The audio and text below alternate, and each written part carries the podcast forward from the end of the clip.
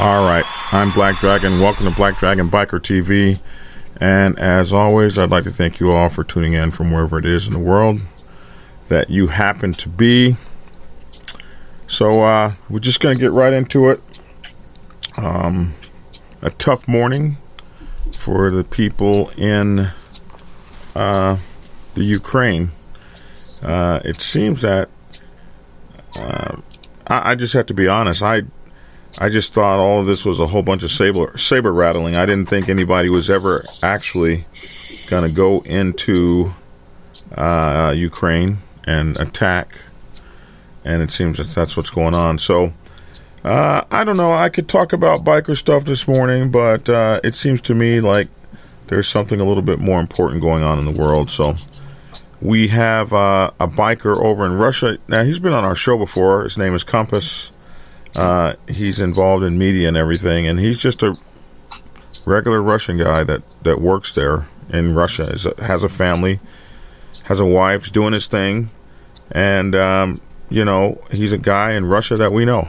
So I asked him if he would come on and talk about it from a Russian perspective, and so we're just going to talk to him for a little bit. Compass, welcome to the show, man. How are you? Hi, Biri. It's pleasure to see you, even though the reason for seeing each other is not so good as it usually is. I hope you can hear me. Everything is okay with connection. Yeah, we hear you. Mm-hmm. Yeah, it's a tough morning indeed. Nobody expected this would happen here. Nobody expected. So, I don't know. I didn't think it would happen, but I would think that, he said he had no interest in occupying the country. He said he wasn't going to attack, but the people in Russia didn't, you didn't know your leader. You didn't see this coming. Nobody's seen this coming. We thought that's just a muscle playing. As far as you probably have read in news, several weeks ago, the training started along the borders in Belarus and Russia, along the borders with Ukraine. And later on, Vladimir Putin promised to President Macron from France that he will bring away all military forces away from the borders and nothing will happen. But 2 days ago, Vladimir Putin declared that NATO, including United States of America and including all NATO participants, are just taking Russia by throat with attempts to post their bases in Ukraine and in Crimea.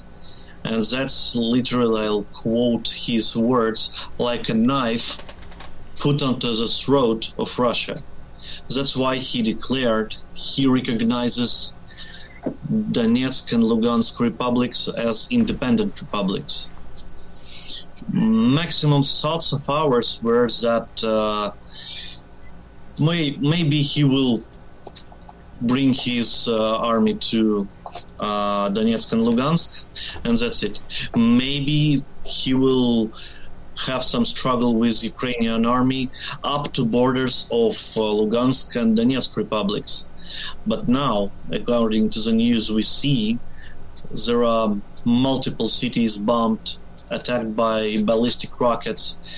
A lot of buildings are destroyed. Lots of military bases are destroyed. There are multiple videos and pictures you can find on the internet of burning tanks, aircrafts.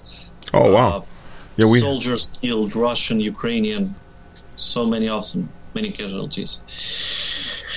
I have seen and noticed the question in comments, what's my opinion as a simple Russian citizen about the situation? That's just a disaster. We were the closest peoples with Ukraine. We have quite mutual language, so many mutual things happened in history.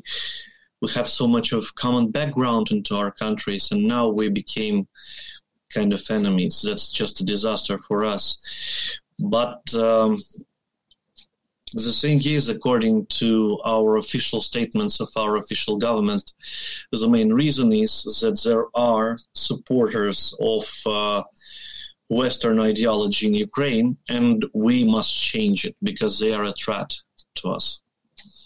If you have seen, I don't know if it was broadcasted in US, but 2 days ago, before Putin declared he recognizes these two republics as independent, there were Safety Council, something like that, Defense Council like that, consultating with him, and he asked them question about their opinion.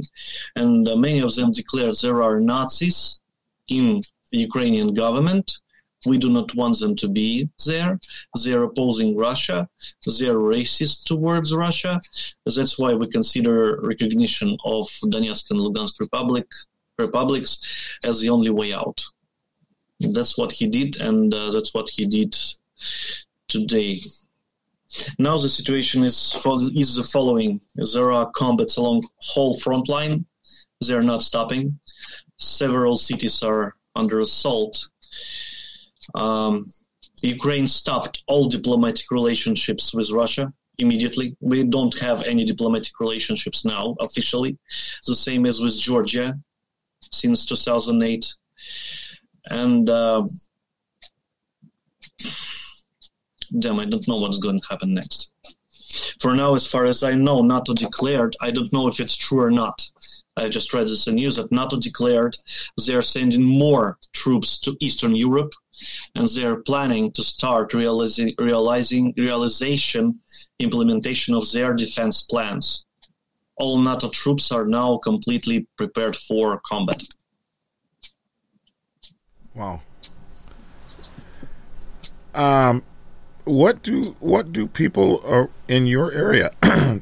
What do average Russian folks that you know? What do they feel? How do they feel about this? Do they? I mean, is this disgraceful? Is this angry? Or is this something that Russians want to do? Do you guys want to take Ukraine back?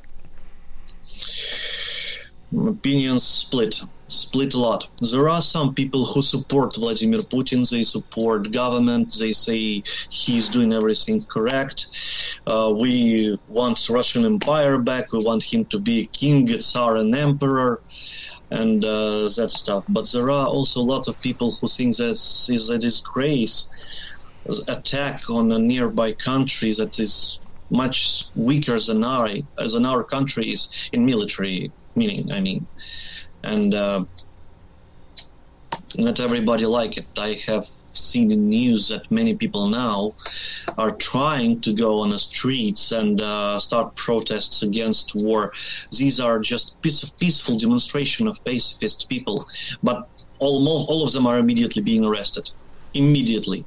Oh my goodness. As soon as you're starting to shout anything, they put you in the cuffs and arrest you immediately. Today, in 1 hour, 20 minutes, 7 p.m. Moscow time, there is planned a big peaceful demonstration in Moscow city at Tverskaya Square and Pushkinskaya Metro Station. But even now, they are closing Moscow city center. Red Square and nearby squares are just blocked. They don't let people in. And I'm afraid just police will oppress all attempts to start any protests immediately. That's how it works here. Yeah. So, the sanctions that Biden keeps talking about, these sanctions, are they hurting? Are these sanctions hurting the average Russian? And how are they hurting you? Average Russian person, let's say so. Yesterday, a laptop. Average laptop here costed about 40,000 rubles. Now it costs 3 times more. 120,000 rubles. Yeah. Huge monies. So yesterday, the course of dollar was here 80 rubles per $1. Now it's over 100. So yes, the sanctions bite us in the ass. How does the average Russian feel about that? Is there anger? Is there disbelief? How do you plan on getting along? It's just disbelief, complete disbelief. We never expected this to happen. We thought, well, maybe they will just show their muscles. Putin will take his shirt off again, shows how strong it is, he is. But we never expected he will start such a bloodshed. Well, of course, I'm not saying they are just pulling Ukrainian people outside and shooting them just because they are Ukrainians. They're not burning down hospitals or just simple people. But anyway, that's... Can you imagine the United States of America attacking Canada? Because you have some territory arguments in the had some territory arguments in the past. And we've actually had some, but we didn't go to war over it. What do you see as a outcome? Where do you think this is going to go from where you guys sit? Let's say so. Official sources from Kremlin declare now the aim, the task, the goal of this whole operation. By the way, our officials don't pronounce the word war. It's not war. That's a special operation. And the goal of the special operation is elimination of Nazi government in Ukraine. That's the official position. And changing it backwards to the one that is sympathizes to Russia officials. That's the official goal. You know, that's something we were trying to figure out here. What is a Nazi government? What is a Nazi government doing? I mean, please, what's the definition of that? We have to get back to history a little bit in this meaning. The thing is that during Great Patriotic War, that is considered as part of World War II, when National Socialist Germany invaded Soviet Union, lots of Ukrainians, especially in western parts of Ukraine, supported Nazis, and they have created the forces that were fighting against Soviet Union. The main guy there was a guy with the surname Bandera, Stepan Bandera. He was completely against Russia, completely against communism, and they have committed multiple military crimes. The thing is that nowadays in Ukraine, most people think he's a hero. He did everything correctly, and they consider these Nazi supporters as heroes. As you probably have read in the last few years, Ukrainians renamed so many cities, roads. They changed Russian names to Ukrainian names. Mm-hmm. So that's called the process of decommunization. Mm-hmm. So eliminating everything related to communism. So, literally 2 days ago, Vladimir Putin told literally, "You want decommunization? I will show you decommunization." End of quote. So, I guess they took down the statues too? Yes, they have destroyed completely all. They have completely demolished all monuments to Lenin, to Russian people who were installed there. And not the only Russia is struggling today with this horrible news. As you have probably read, about 6 hours ago, China have sent their battleships to Taiwan. Ah! What's going to happen there, nobody knows. And China don't even pretend to play as democratic countries. They are communists. So they don't have any limits. What does your citizenry think of or know of, feel about Joe Biden, President Biden? What do they think about him? They don't take him seriously because it's just words, words, words. Sanctions. We live with sanctions for plus minus 8 years already. So these sanctions, okay, so ruble, our currency ruble, will become cheaper. So anyway, we live here. The prices will be in Russian money, so it doesn't mean that much. But now the reaction of Western countries interests us mostly what's going to happen. For instance, there are lots of protests in Poland, for instance, in Warsaw. There are hundreds of people next to Russian embassy. In Ireland, in the city of Dublin, a Russian embassy was covered with red paint like blood. So many people protest.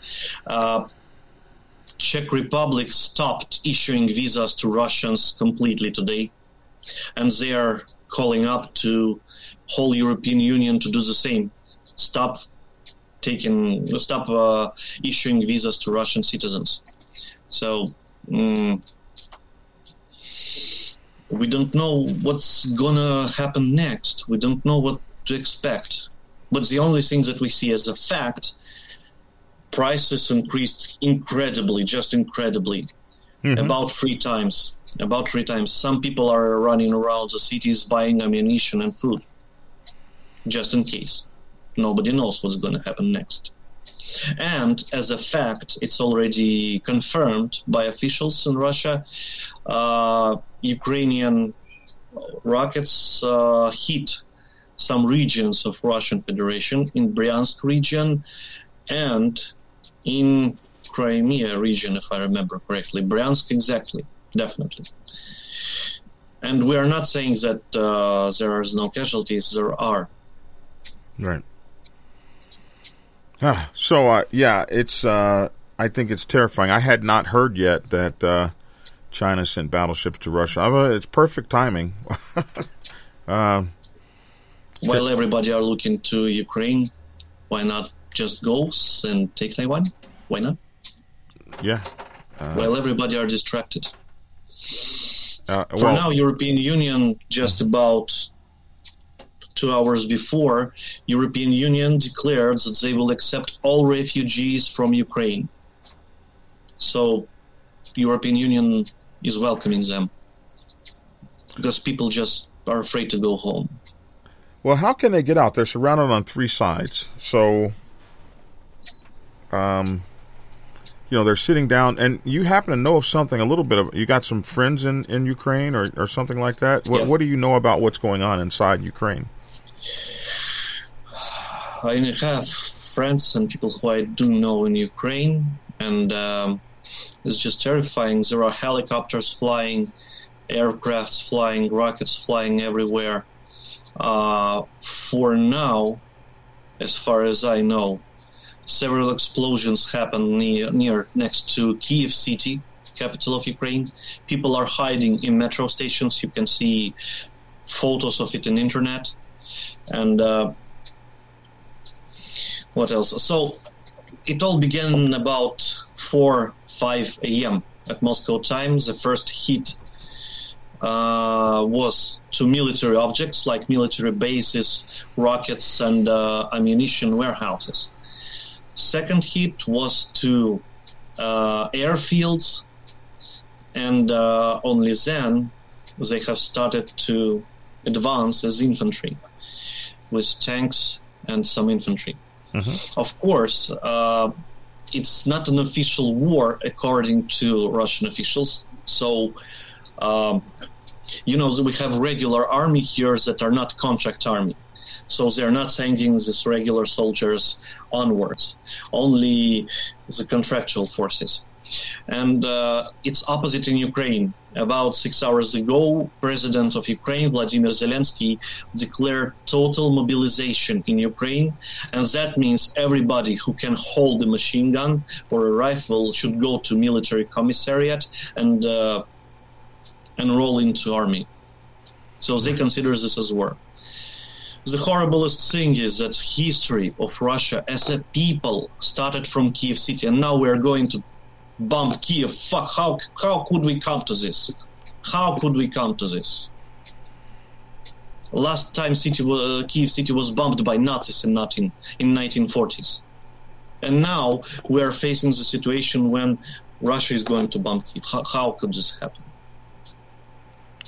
And this idea of getting rid of the Nazi government. Wow. how it all ties. I cannot say this is not truth completely, because in Ukraine, indeed, several years ago, they have started to have marches with people waving their hands in Nazi salutes. They have started to have marches with torches in their hands, the same like Nazis did in 1938. So there are even their officials that claim there is no Russians, they are just someone who descended from Ukraine, and other insulting things towards us. Yeah. Have you had any news about the ability of Ukraine to fight back? Are they inflicting any casualties? Yes, they are fighting back. According to Ukrainian officials, they have destroyed about 6 Russian tanks, about 6 helicopters, and about 7 airplanes. Mostly, both sides are using, I don't know exactly how to say it in English, like aircraft, small ones that are flying without pilots, that are controlled distantly. We call those drones. Yes, drones. I don't know if it's fake or not, but in the internet you can find videos like they are made from Ukrainian drone destroying 4 Russian tanks. I don't know if it's fake or not, but I have seen it. It's just horrific. Wow. So you say folks are buying ammunition and stuff. You guys have gun laws like ours? You're able to carry guns around, and everybody's got an AR-15 or something laying around? No. In Russian Federation, you cannot have officially a combat weapon that shoots bullets. You can only have, if you're a civilian, traumatic handguns, the things that shoots with rubber bullets, just pieces of rubber. And another option, if you are in hunting, after several years of owning the license, you can buy hunting shotgun, shooting the bird shot. So officially, you don't have a permission. You cannot have a combat firearms. Okay. But in Ukraine, by the way, this morning they have declared that they're canceling this. They declared you can just go to military base, show your passport that you are Ukrainian, and they will give you a firearm to fight against, how they call it, invaders. Wow. According to Russian officials, we are not invading, we are liberating Ukraine from Nazi regime. That's official position of Russian Federation government. And this is based on World War II. Yep. That's based on World War II. That's based on the situation that eastern regions of Ukraine, Lugansk and Donetsk, were given to Ukraine Soviet Republic as a present by Khrushchev, mm-hmm. same as Crimea, mm-hmm. given to Ukraine by Khrushchev. So that's why Vladimir Putin considers this as injustice, and this is not how it should be, as he says. So what do you think the long-term plan is? I mean, how long can the Russian people withstand these sanctions? I mean, are they really capable of hurting you? I mean, it seems like you've lived under sanctions forever. Like, it's not going to really mean much. Yeah, the thing is, people got used to living under sanctions, so like, some more. Like Cuba. Some more, some less. People got used to it. There is a very good, in my opinion, metaphoric word. For now, the TV, the propaganda, weighs more than a fridge. But as soon as fridge will start weighing more than propaganda, the thing will start to change. For now, people have something to eat, they had some entertainments, and they had something to do, but what's going to happen now? Now I doubt we will have a possibility just to go get a visa and fly to Europe to have some rest. For instance, to Czech Republic, it's impossible now. They have blocked it. Right. That's how it is. So what's next? What do you guys do? What's next for the average person over there? We will see what's going to happen after protests here in 1 hour. How will police react, and then we will see. By the way, just read the news. The Ministry of Internal Affairs in Romania started to build the temporary sensors for refugees in Ukraine. And some parts of southwestern Ukraine said they will probably have referendums to split away from Ukraine because they have most ethnically Hungarian and Romanian people. Right. Ukraine is just falling apart. There is an opinion, by the way, that probably Ukraine will be just split in half. Western Ukraine will go to Poland and Hungary, and eastern parts will go to Russia. No Ukraine. How was Ukraine created? You have to forgive my knowledge of history.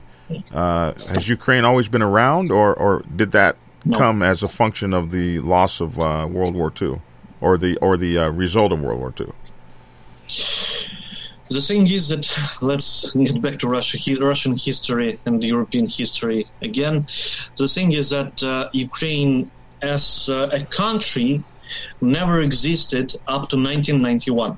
Oh. Never. There were territories where people spoke Ukrainian language. They considered them as Ukrainians. But it was about in the beginning of 17th century when Ivan the Terrible was in reign.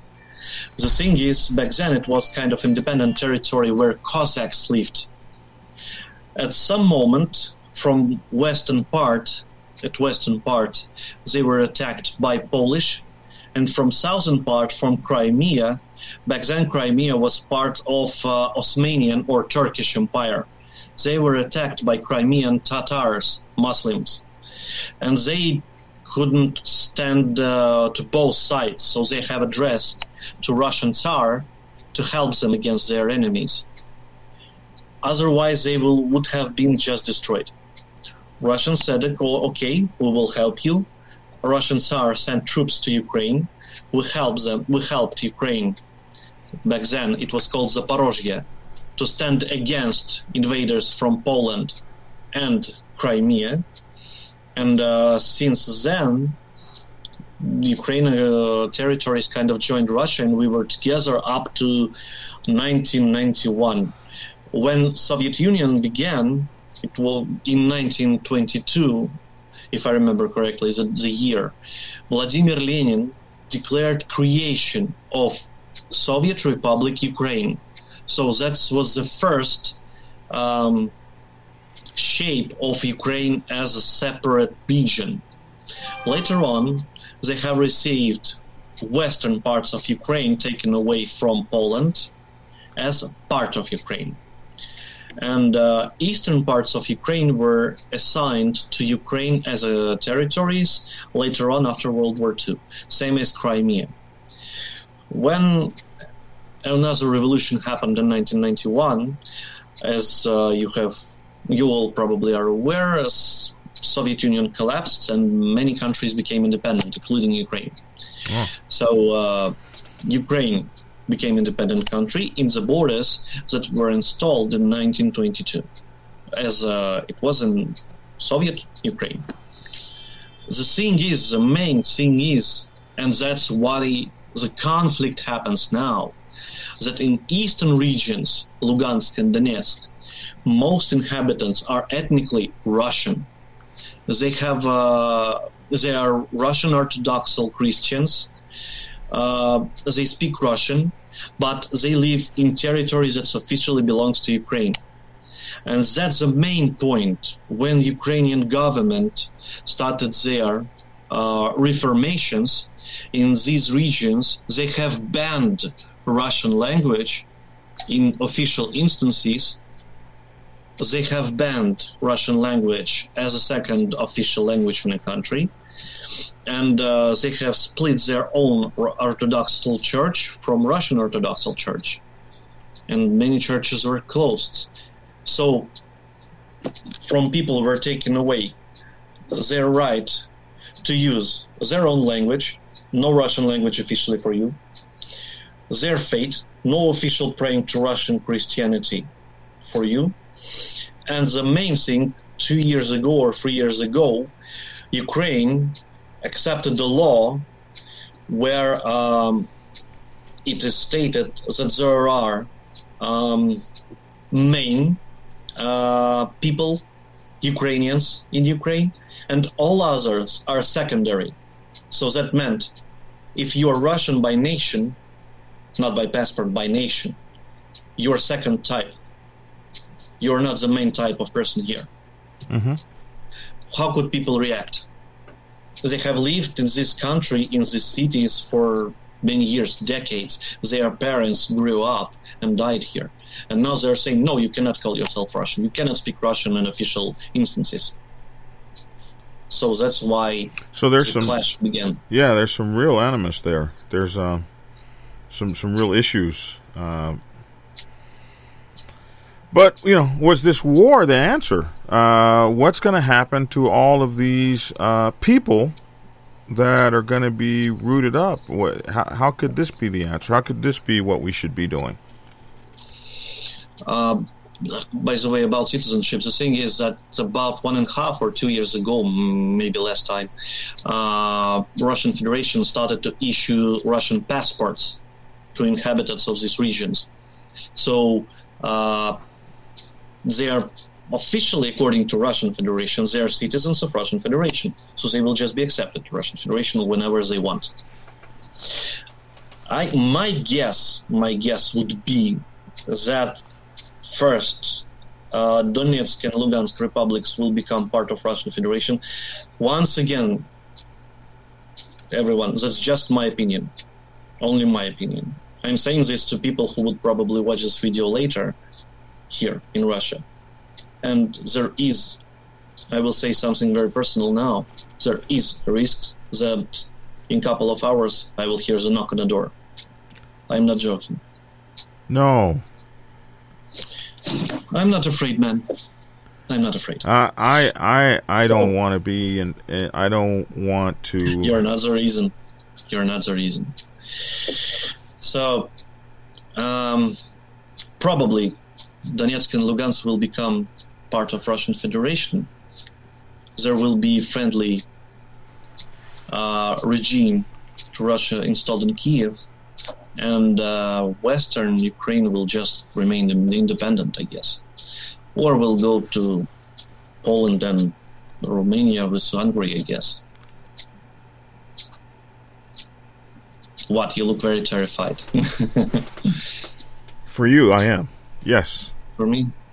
I don't... you know, we can say whatever the hell we want to say here. Yes, you're on the opposite side of our planet. For the most...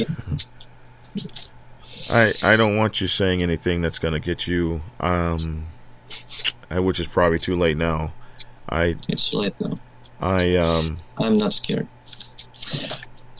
Remember, Didi, every day we ride our motorcycles when we can, with the risk to be hit by a truck and die instantly.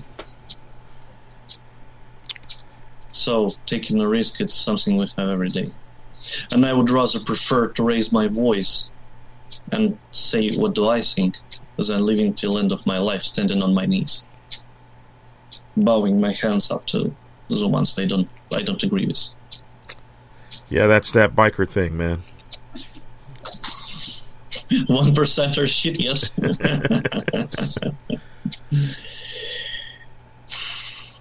Stand your ground, even if you stand alone. No, I could delete this video and then it'd be gone. No. Then, in this case, this would be in vain. I would like you to keep this video. I would like you to keep it. Anyway, I'm not an official person. I'm just a regular guy. I don't have any influence on government. I don't have any official posts, so I can say mostly anything. I'm not saying there are absolutely no reasons for that. As I have told you, there are some reasons, because people are oppressed there by their nation, by their religion, by their language. Right. So, but I completely think that war is never an answer. Wow, I just, I don't know, man. Maybe our viewers have questions. I just don't see the chat. Maybe they have something to ask. You guys have any questions out there to ask? While I'm still here and while I can speak yet. I just feel real shitty about asking you for this interview right now. Nah. I didn't even.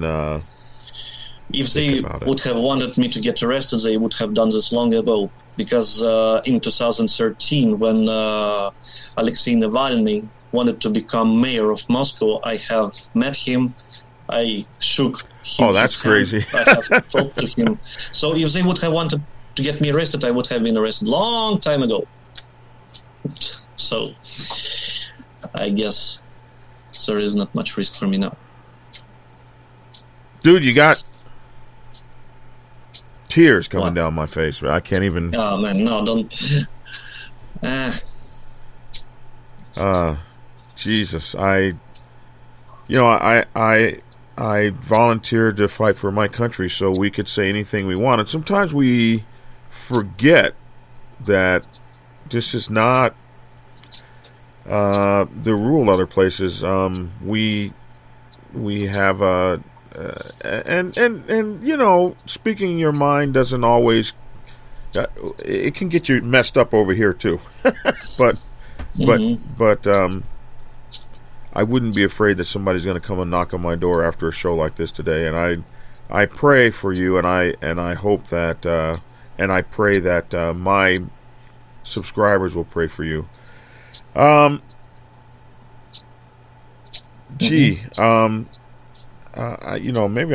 I'm not as tough an interviewer as I thought I was. No, you're free to ask anything you want. I'll answer all the questions you have. Your country have paid the price for freedom in civil war and in independence war. Yeah, many of our people have paid the price. What did the Russian citizens think of Trump, somebody asked. What did the Russian citizens think of Trump? You would never believe they thought, he's our guy. First they thought, he's our guy. We will have good relationships with him. We can hear he has a Russian accent, as I do have now. But later on we have figured out that's bullshit. Trump. The thing is, my opinion, and most of our people's opinion about Trump, was that he was not kind of a politician. He was a good businessman. He knew how to earn profit. And about monies, he knew what to do. About politics, not that much. The thing is that people who are occupied in business, they are not... they are not so much into actions. They are more into words and negotiations. Well... By the way, that's another reason Putin just got tired of negotiations and no actions. Minsk agreements were signed several years ago, and none of these Minsk agreements were implemented. David Smith, do you think this conflict will escalate to a higher level? I think not. If Western allies, NATO and European Union, would have wanted this conflict to escalate, they could have just entered with military forces to Ukraine territory, and that's it. They could have just make an exception and accept Ukraine to NATO alliance, and that's it. But in this case, I would probably have not been talking to our dear host BD just now in this case. Wow. Let's see. I'm looking to see what other prayers is.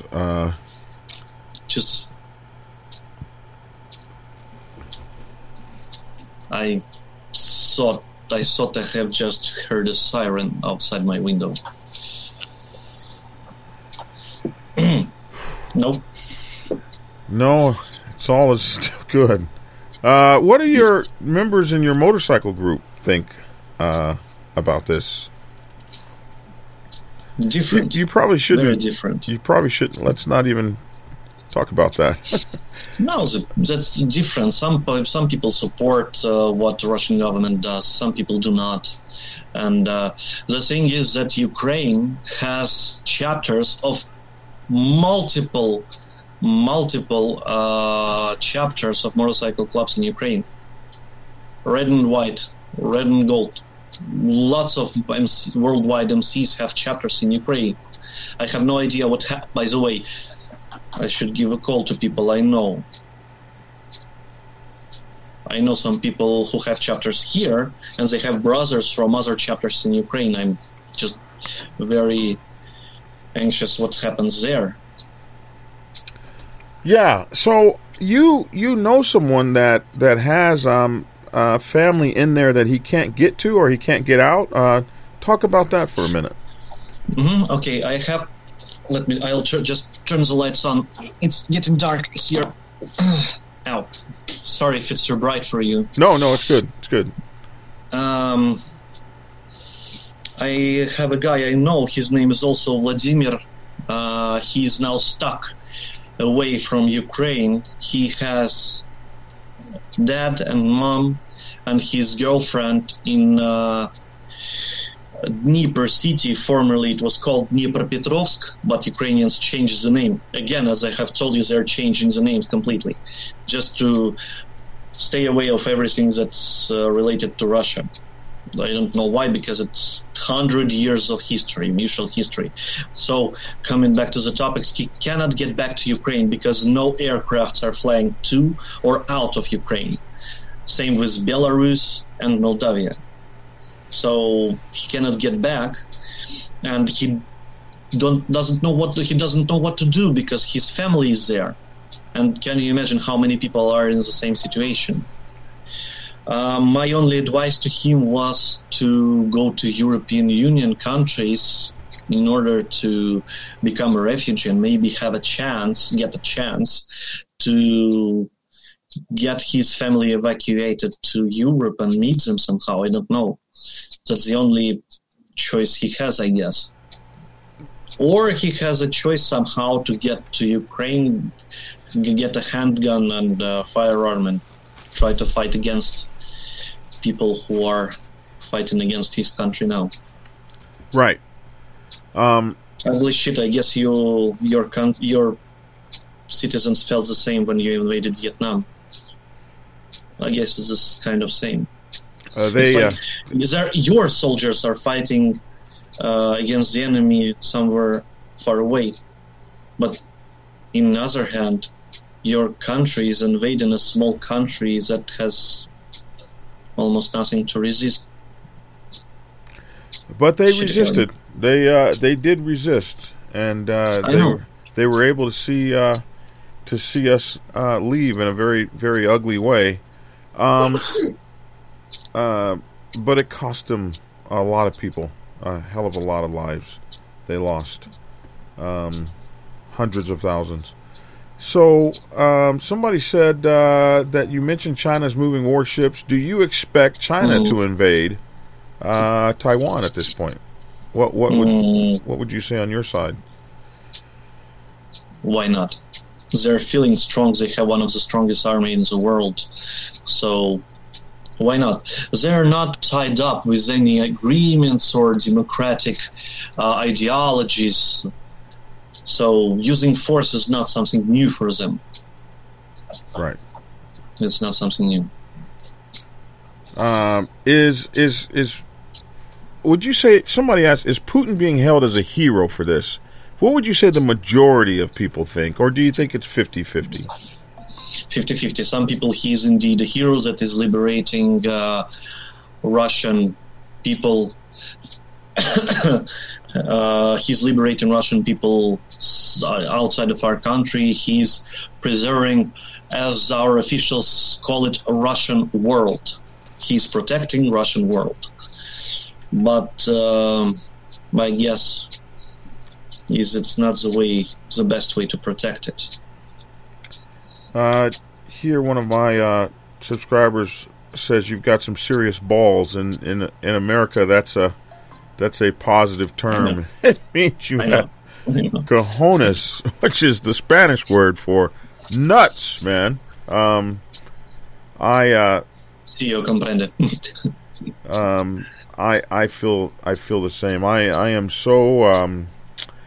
am so terrified for you. We hear about stuff, but we don't know. But to hear that come out of your mouth, it just sent a chill down my back that I haven't felt in a long time since the last time I was surrounded by 1%er. Let's see. I'm looking for more questions. It's not that I've run out of them, but I want to hear. How does the Russian media, and do you have an independent Russian media, or is everything from the state? You're in media, are you not? No, I'm just simple translator. I'm working for a commercial organization here, occupied in construction. I'm just simple translator.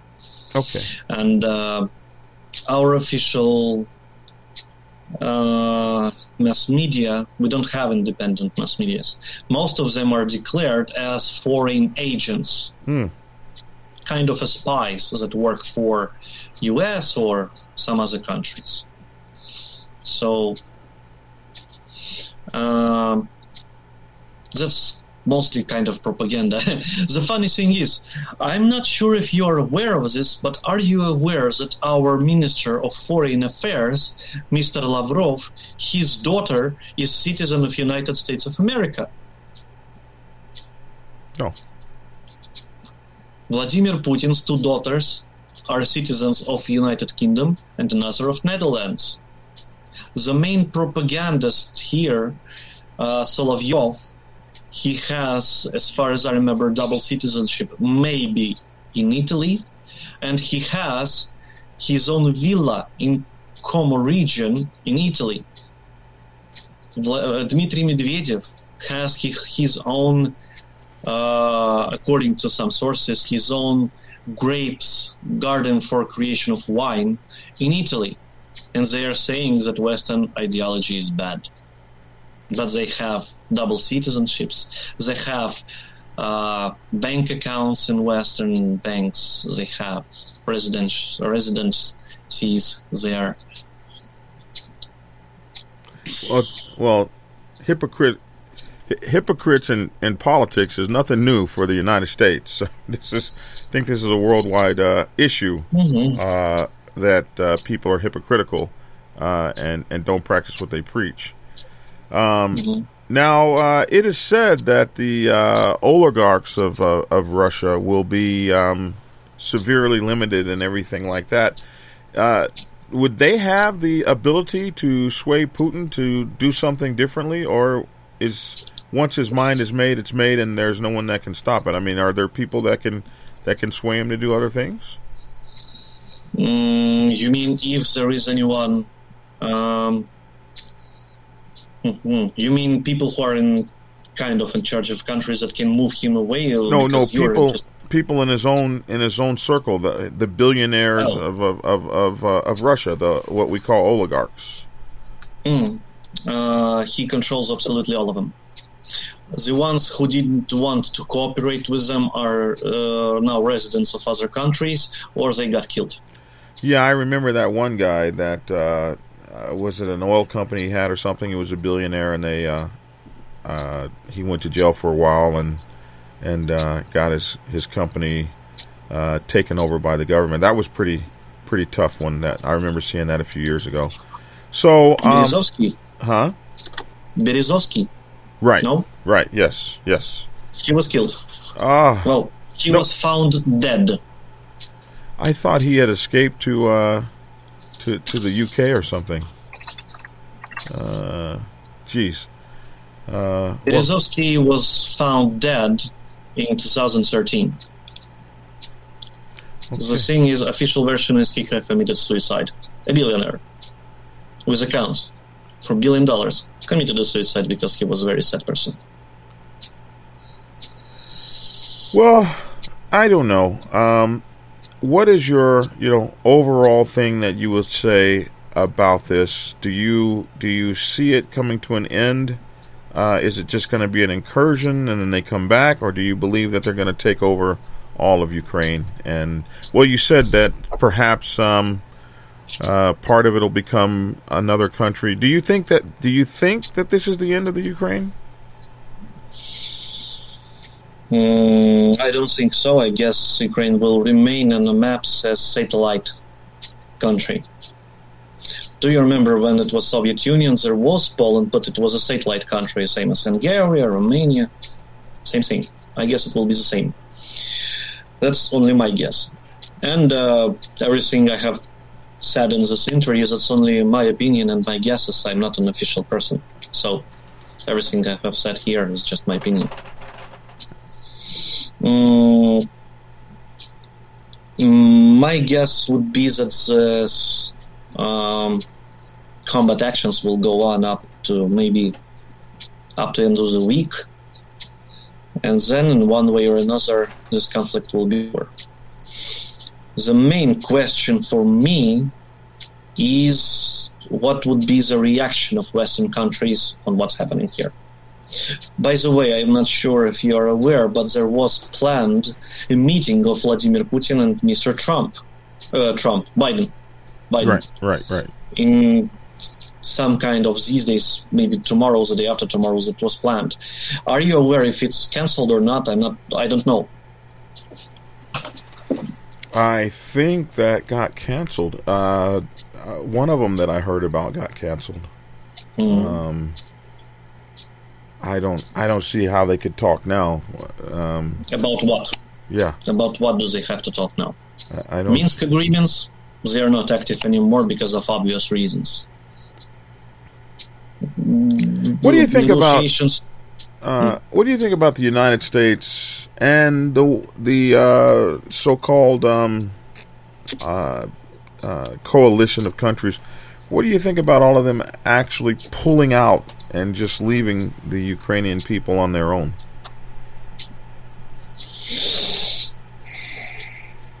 In 1939, when war began, Allied countries accepted Poland as their ally. Not single French or British soldier stepped on territory of Poland to defend it.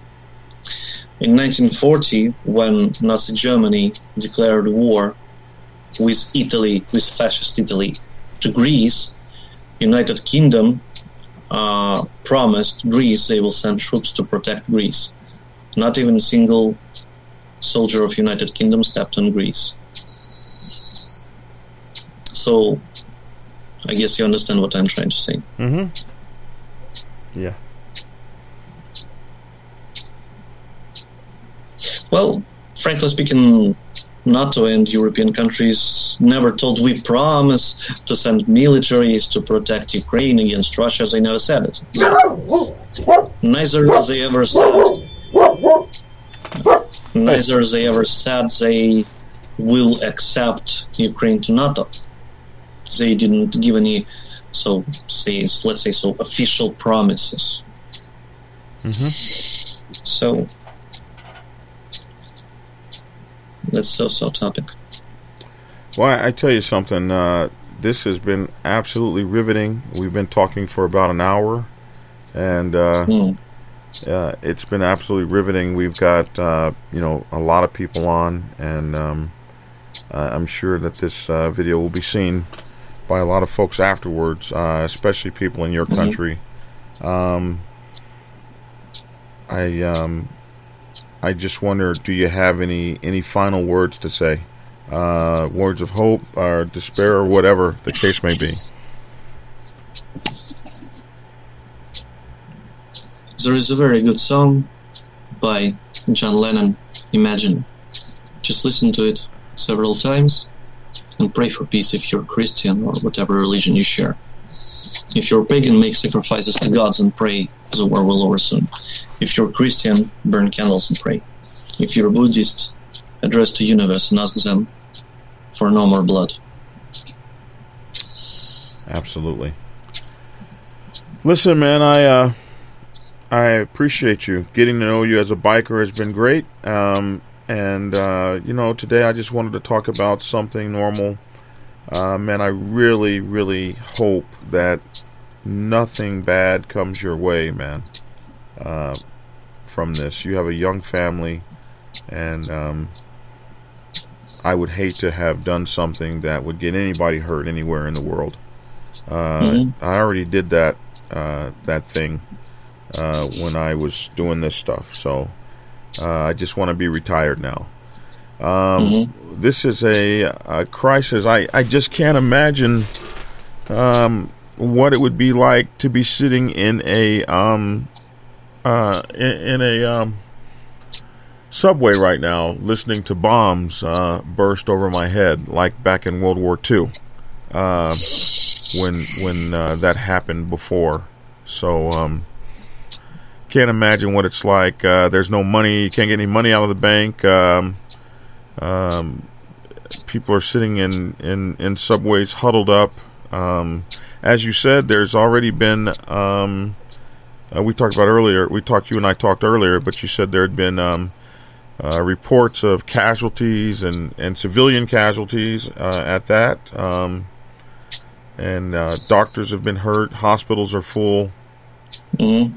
And we're not seeing much of that on the news. Like everybody ran out of there, so it's not like our normal thing where we have folks embedded and they're showing video of bombs bursting. That's not going on right now, which allows me to feel like it's very damn serious.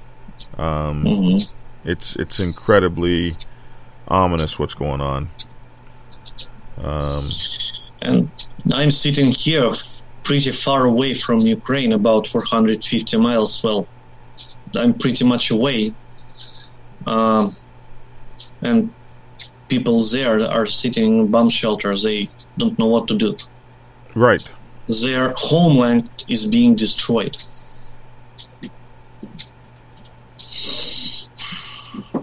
Yeah. I don't think that anybody would have ever imagined that we would be seeing a real, battle, like tanks moving on the European continent. It's like watching a movie, a World War II movie. You know what I mean? I understand what you mean. The thing is, I was born in Soviet Union in 1988, and I remember seeing people who were veterans of Great Patriotic War, the old guys from World War II who survived. And when 9th of May came, that's a big celebration in Russia, a victory day for us over Nazi Germany. And the main and know how do you say it? Well, before you drink an alcohol, you're saying some wishes or reasons. What do you drink for? And they have always these veterans always said, "I only wish there would never be a war." They always drank for never being a war. And one of the most tear-shedding scene I have seen was about 3 years ago. I have seen a video in Russian TV. In Donetsk, there was an old grandma crying. She was saying, "I have survived the last war. Why do I have to see this again?" Mm. Yeah. So my address to all of you is just pray for peace and for all who are suffering during the war, wherever they are. Listen, Can I say the F word here? Oh, absolutely. So, fuck the war. That's what I want to say. Fuck the war. Fuck the war. Fuck all war. Listen, man, please keep in touch with me. Let me know how you're doing. We talk anyway. And I'm just, I appreciate you coming on. Mm-hmm. My whole life I've grew up with Russia as the great enemy, and citizens of Russia for us have no face. You know, we don't get to talk to mm-hmm. you guys. Most of you guys don't speak English anyway. Citizens of Russia have no face, and so mm-hmm. all we see is Russia, the bad guy. You know, we don't think of and so you have absolutely put a face on Russian mm-hmm. people, just everyday, ordinary, regular people, and in my opinion, you've represented your country and your countrymen and countrywomen well. Not that everybody would share your opinion or anything like that, but just in my life, I've always looked at television and never seen a Russian person. So you might not even believe that Russian people exist. All you might believe is that there's Putin and Trump and Biden and Obama and you know, that's all that really exists. And we sometimes don't understand that governments move, and that doesn't mean that the people themselves are necessarily in agreement one way or the other. But I'm glad to know you, two-wheeled brother. Glad to mm-hmm. speak with you. Glad that we share the love of this lifestyle, and that we can sit down and talk about things that perhaps maybe we never would have been able to before. So, frankly speaking, I'd wish this interview and about this topic would have never happened. Yeah, I do too. So we will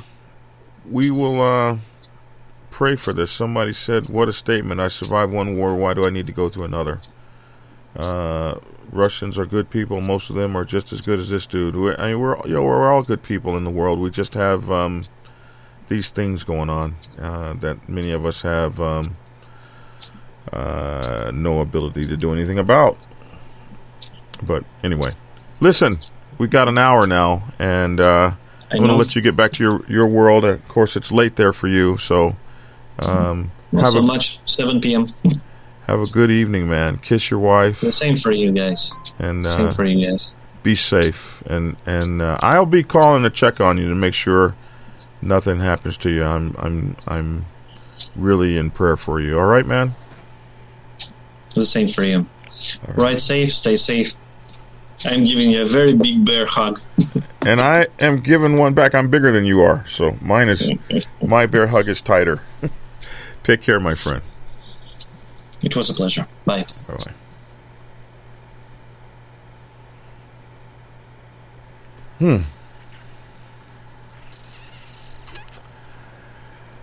What a tough ass, huh? What a tough ass dude, man.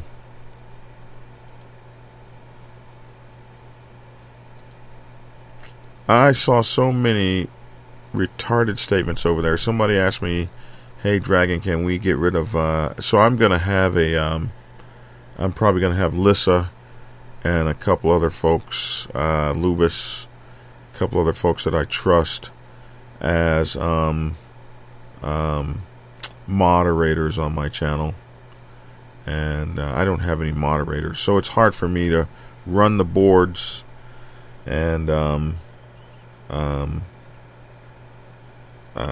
do the interview and moderate folks that don't have anything positive to contribute and just want to cause trouble. And I apologize for that. So I'm going to get some moderators on here, some folks that I trust that have been with me forever, and have them moderate the next thing that I do. I guess from now on, it looks like it's necessary. That guy's tough as nails, man, and he's got a heart. And you know, when I first started talking to him, he was utterly destroyed by this. He utterly did not like what was going on. So we. You know, this is biker stuff too, man. This affects us all, and It's going to affect us at the gas pump. You know, if you see $8 a gallon gas or something crazy like that, this is going to affect us all. But it's not going to affect us as much as some kid sitting in a makeshift shelter in the bottom of a subway, not knowing what the hell tomorrow's going to bring.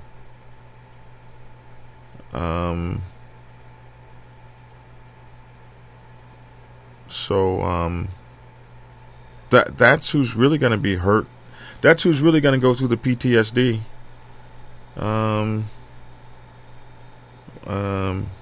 Somebody said, I almost teared up when he said, he might not be here tomorrow. Listen, man, you guys, if you go back and you zoom in, I was crying. I was weeping. There were tears coming down my face, and I almost could not continue the interview. And that has never happened to me before.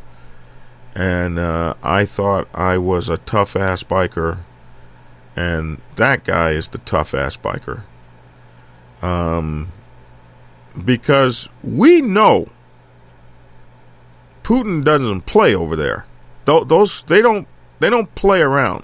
It's not like this. You can get on and say F Biden and all the stuff we can do over here, and we can call people stupid and silly, and we can talk about our elected officials like they have two heads. You don't get to do that everywhere. You'll find your ass in a concentration camp somewhere in Siberia. So, somebody says it makes you really think about the freedoms we have. We are free to do a hell of a lot in this country, that they might not necessarily be free to do. So, thank that young man. He's got a young family. I've seen his wife. I've spoken to her. He's got a young family, and he doesn't need this shit. He doesn't need to put himself in danger to educate you. So be thankful that he did. He had something he wanted to say. As a young man, young people are like that. They have something they want to say, and damn it, they're going to say it. All right, man. Please do have moderators. The comments today are horrible and sickening. I have to apologize. I never thought I would need moderators, but I'm gonna tap a few people that I know, and I wish that there was a way. I'm looking right now, and I wish that there was a way to add them at this particular point, but no need. The interview is over now. I just want to thank everybody for tuning in. We're not going to do any commercials or anything. No get the book or anything like that. This is different. No moderators, no free speech. Let people make stupid comments. Show you how the whole spectrum of different opinions are. Don't just let what you want to hear be said. I agree with that, but somebody sitting in here trying to start shit is not the same thing as someone espousing an unpopular opinion. We had people in here that were really just, you know, I don't care about what politician you like or dislike. I don't care, and I don't care to see it, especially when it doesn't have anything to do with the conversation. You know, we're trying to talk about something that's happening, and some folks are getting really silly about things, and who has time for that? Oh, hell, I do need to talk about one thing, and that is our Selma run that's going on this weekend. I need to just let you guys know that we will be meeting in Selma. Somebody asked, am I going to be there? I am going to be there. We'll be meeting in Selma this weekend. And you know, I don't want to take time out of this video really, but you guys do know that if you're going to be going there, that we'll be meeting with Only the Strong Motorcycle Club. We'll have the G Riders Motorcycle Club and the Iron Gems Motorcycle Club, and we're going to have all these motorcycle clubs coming out of Georgia and other places, and then Black Sabbath chapters from all over the country. And we're going to meet up in Selma at the Only the Strong Motorcycle Club at 12 p.m. Saturday. And we're going to do our first annual ride across the Edmund Pettus Bridge. And every year for Black History Month, we are going to go someplace new. And so this year for Black History Month, it's going to be the Edmund Pettus Bridge. And we'll meet up at the Only the Strong at 12. We'll ride over to the bridge. They'll be shutting the bridge down. We'll be doing some sort of ceremony on the bridge. I don't know what. And then we're going to ride back to Only the Strong Motorcycle Club, where we are going to party like it's 1999. So registration is $10 per motorcycle, and if you have a passenger, it's $10, and then any vehicle with two people or less is $10, and then if you have more than two people, it's $5. All donations and proceeds will benefit Selma University, which is a local HBCU, historically black college or university. Now, the Only the Strong Motorcycle Club is at 2314 Highway 80 East. I always say Highway 80 wrong, man. Highway 80. It's 2314 Highway 80 East, Selma, Alabama, 36701. And so that's where we're going to meet at 12. Now, there are two hotels that we'll be staying at. Holiday Inn Express, 2000 Lincoln Way, and the St. James Hotel at 1200 Water Street, both in Selma, Alabama. So that's where we'll be. Going to ride over, hang out, and then come back, and we're going to party. And if you want to ride with the Black Sabbath, we got so many Black Sabbath chapters heading over that way. So you should call 4D at 478-714-8602. His name is 4D, 478-714-8602. If you want to call Black Sabbath and set up where you might want to ride from, and we can hook you up with that, call 4D, 478-714-8602. If you want to ride with the G Riders or call them and find out what's going on, you're going to call Certified at 478-978-7832, 478-978-7832. And if you want to ride with the ladies or talk to the ladies, you're a lady that you're coming or whatever, and you want to meet up with the girls and know where they're going to be and everything, I mean, they're going to be following the bros. Come on now. And their name, Iron Gems Motorcycle Club, Queen Sugar is the person you should get in touch with. 478-456-2478. 478-456-2478. Now, Queen Sugar happens to be a representative of the NAACP. She's like a bigwig in that, and she wanted to convey that she felt like it was important that bikers could actually meet up and come together and hang out and espouse something good and show that bikers can make a political power and a political statement too. So it's going to be very good time had by all. I plan to be there, so if you want to hang out with me, if you have purchased one of my books, bring it, and I will happily sign it for you. And if you want to buy some of my books, I think I'll have some there. And, I'll take pictures with you and everything like that. So it's going to be a cool thing. So, yes, I plan to be there, Dion. Hopefully you'll come down. We'll do that thing. All right. Bro, anyone who says that they don't cry at some point is a BSer. It's not like you cried watching a chick flick. I cry at those too. The fact that people aren't taking this seriously is the scariest part. So, no, you can't have your opinion over there. It's like that in a lot of countries. Say the wrong thing online, and it is jail time. Or worse, they'll show up and beat your ass. Let's see.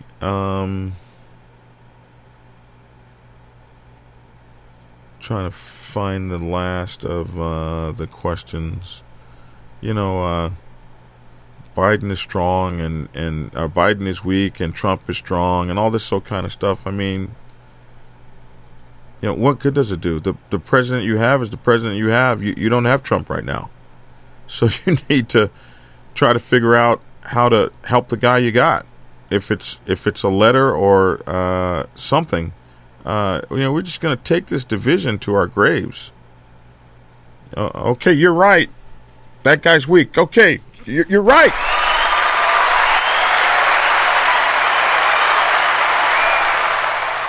Now what? Now what? What now?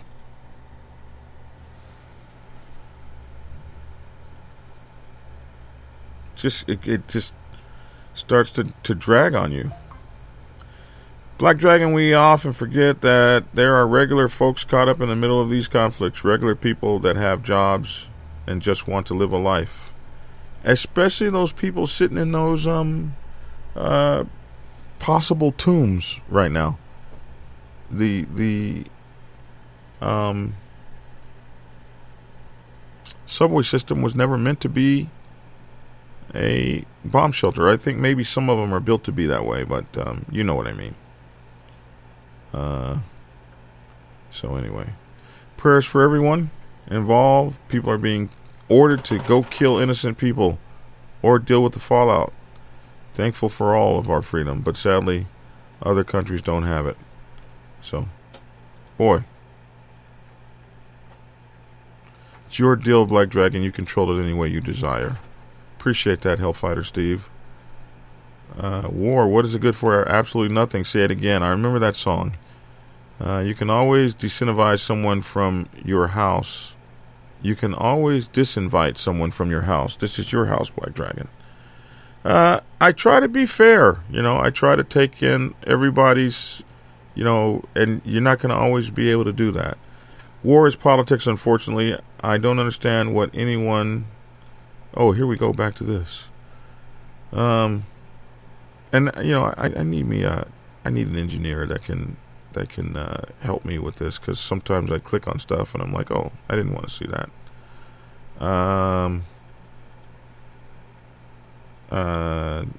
I don't know, Top Hat. I haven't made up my mind yet on that one. All right, so Selma Run, honoring the victims of America's longest civil war, still being fought. Just my opinion. We got a lot going on in the human race. I wonder if God is ever coming back. If you're a Christian, maybe God just be like, psh, man, forget them. I ain't coming back. I ain't going back there. To hell with those guys. They ain't getting it.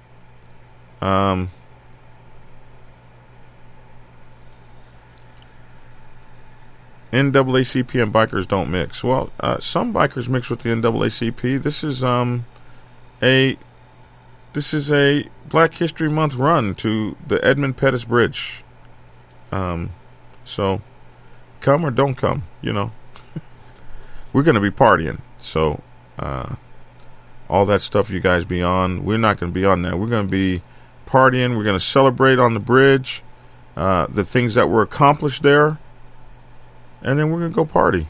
So come if you want. We'd like to have you. But if you come on that BS, you're going to get it. So bring that beyond.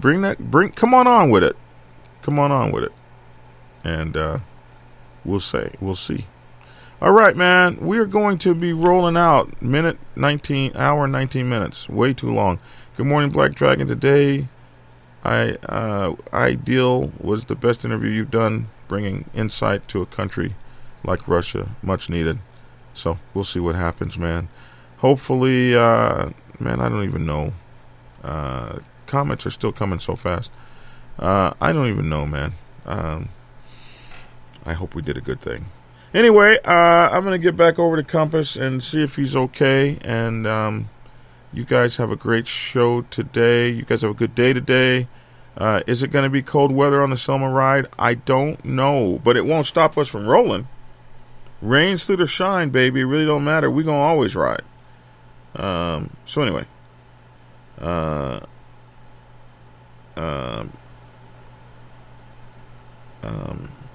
That's it. There'll be no get the book, so I guess this is just it. We're out. But get the book anyway. All right, I'm Black Dragon. That's my 2 cents. Love to hear your 2 cents in the comment section below. Thanks for tuning in. And get skinny.